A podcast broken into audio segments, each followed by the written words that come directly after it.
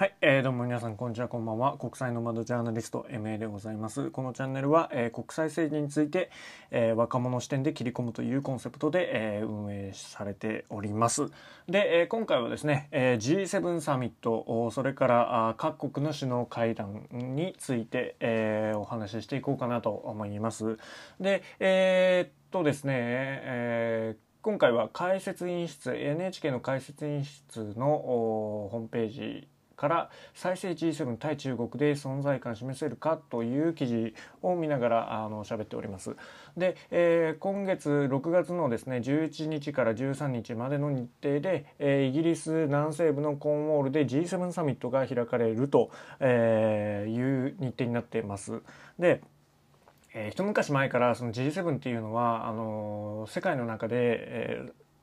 なんていうんですかね、えー、価値基準というかあの評価が下がってき、えー、てたわけですよね。その中国の台頭だったりとか、まあ、インドとかロシアとかあいろいろ国があって、えー、ジーセブン って必ずしも先進国ななカ国の地位ってそんなに高くないよねと相対的に下がってき、えー、てたわけですけども、ここで、えー、ジーセブン があのー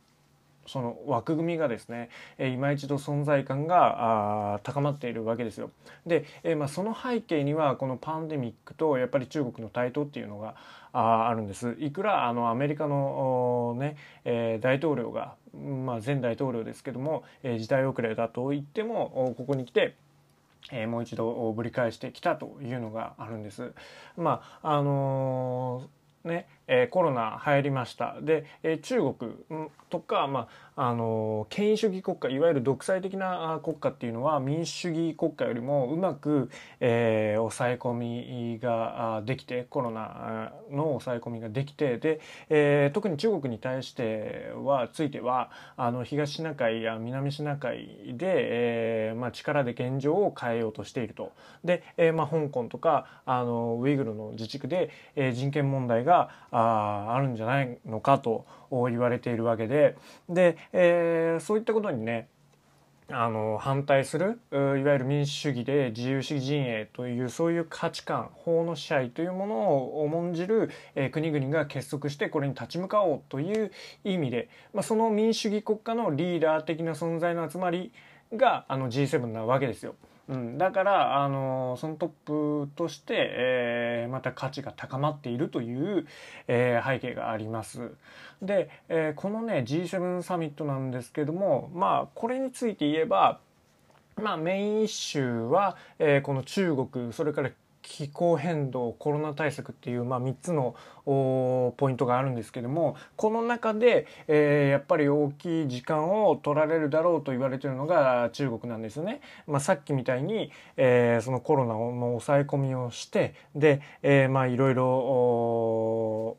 まあ、アジアを中心に、えー、現状変更を試みているというその中国に対してどう向き合っていくかというところで、まあ、結束をしたいというのがあの ジーセブン の思惑になるでしょうと、うん、合意になるだろうと言われているわけです。で、えー、これについてですね中国ものこのことその ジーセブン の行き先っていうのを見守っているわけじゃなくて、えー、ろくがつのとおかに反外国制裁法というものを可決したんですね、えー、全人代で。でこれっていうのはあ要するに ジーセブン で何かしら中国に対して、えーね、強硬策の、えー、と取るよという、まあ、声明を出すでしょう。で、えー、そうなった時に、えー、中国に対して批判的な言動を取る国に対してはあ、まあ、中国の言葉を借りれば外国が国際法や国際ルールに違反して我が国の、まあ、つまり中国の国民や組織に差別的な制限措置を取り内政、えー、香港とかウイグルですねに干渉すれば相応の対抗措置を取る権利があると。で、えーまあ、これをね、えー、法律にしてで、えーまあ、報復を与えると。まああのー関係者の入国の禁止、それから国外退去、それから中国内の資産差し押さえなどをするというなカードをちらつかせているわけですよ。その ジーセブン で、えー、結託したら私たちは中国側はこういうオプションを取りますよっていうのを、えー、とおかのタイミングで出してきてますということで、えーまあ、中国も対抗するだろうっていうことを、まあ、ここはメッセージとして、えー、伝えているわけです。で、えー、ちょっと話があまああそれるんですけども、お、まあ、バイデン大統領が、まあ、アメリカにいるじゃないですか。で、えー、少し前に、えー、もう ジーセブン に向けて、えー、イギリスに向かって出発してるわけですね。で、えー、それでイギリスとアメリカの米英の首脳会談がとおかにありました。で、そこで話題になったのがあ大西洋憲章、新しい新大西洋憲章のね、えー、発表があったということです。まあ、このあの大西洋憲章っていうのは、えーまあ、世界史を学んだ方ならわかると思うんですけども、まあ、戦後の秩序、第二次世界大戦後の秩序体制について、まあ、話し合ったと言われる、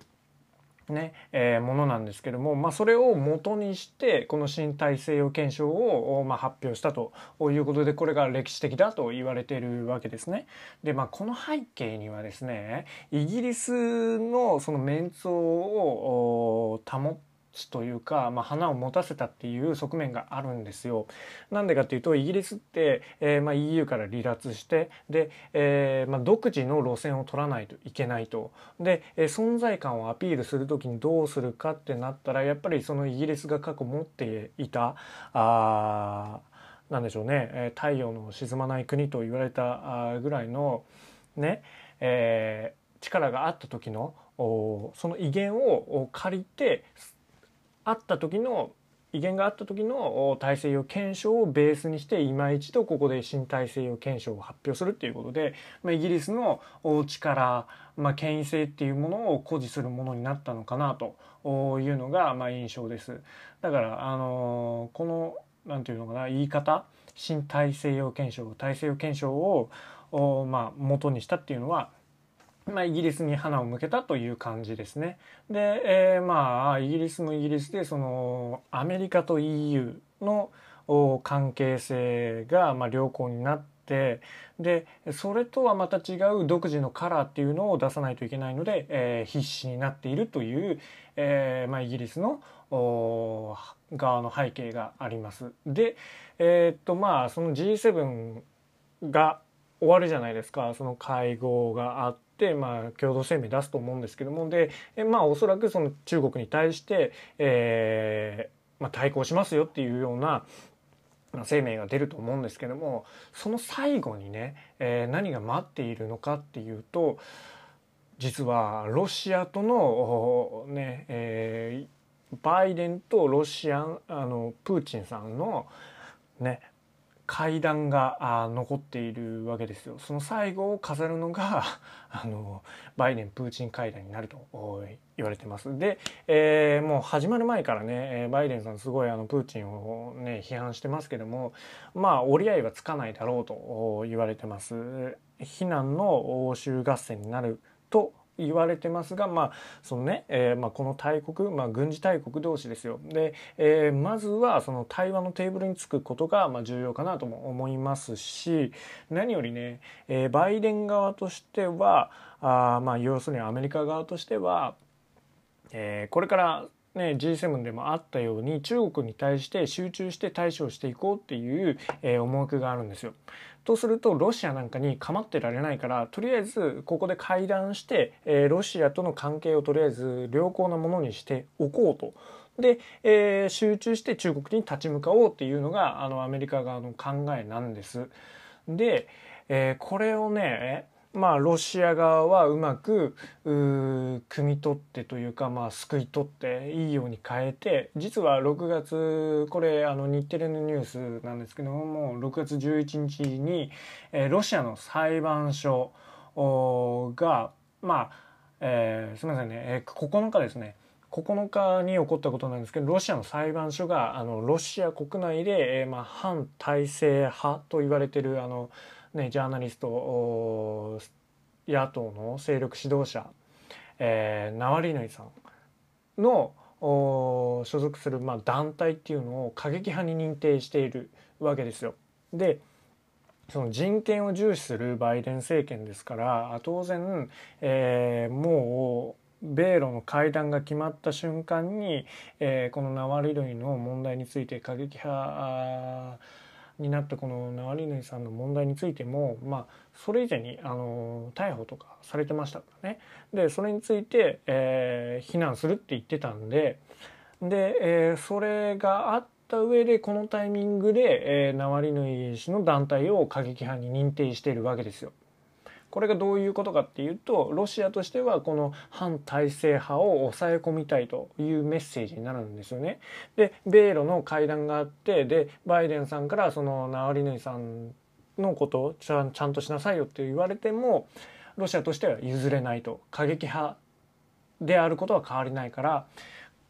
俺たちだって、えー、ナワリヌイさんのことを譲れないよと。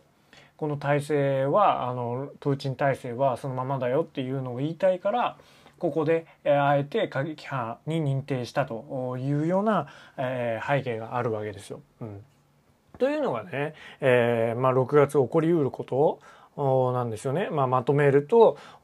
まあ、バイデンさんが出発して、えー、ここで、えーアメリカとイギリスの首脳会談ありましたけども、まあ、ここであのイギリスに花を持たせた大西洋憲章があって、で ジーセブン でおそらく中国の中国に対して強硬的なメッセージを共同声明で発表します。で中国側ももうすでにそれを、えー、抑え込む、まあ、ブラフでしょうけども、それに対抗する用意があるよというのを見せてます。で最後に、えー、そういったあの世界の関係を見て、ロシア側プーチン側はあナワリヌイの団体を過激派に認定して、この、 あの内政問題は俺たちも譲れないよっていうのを足元をすくおうとしてるっていうのが、えー、今のところのこの首脳間のやり取りですね。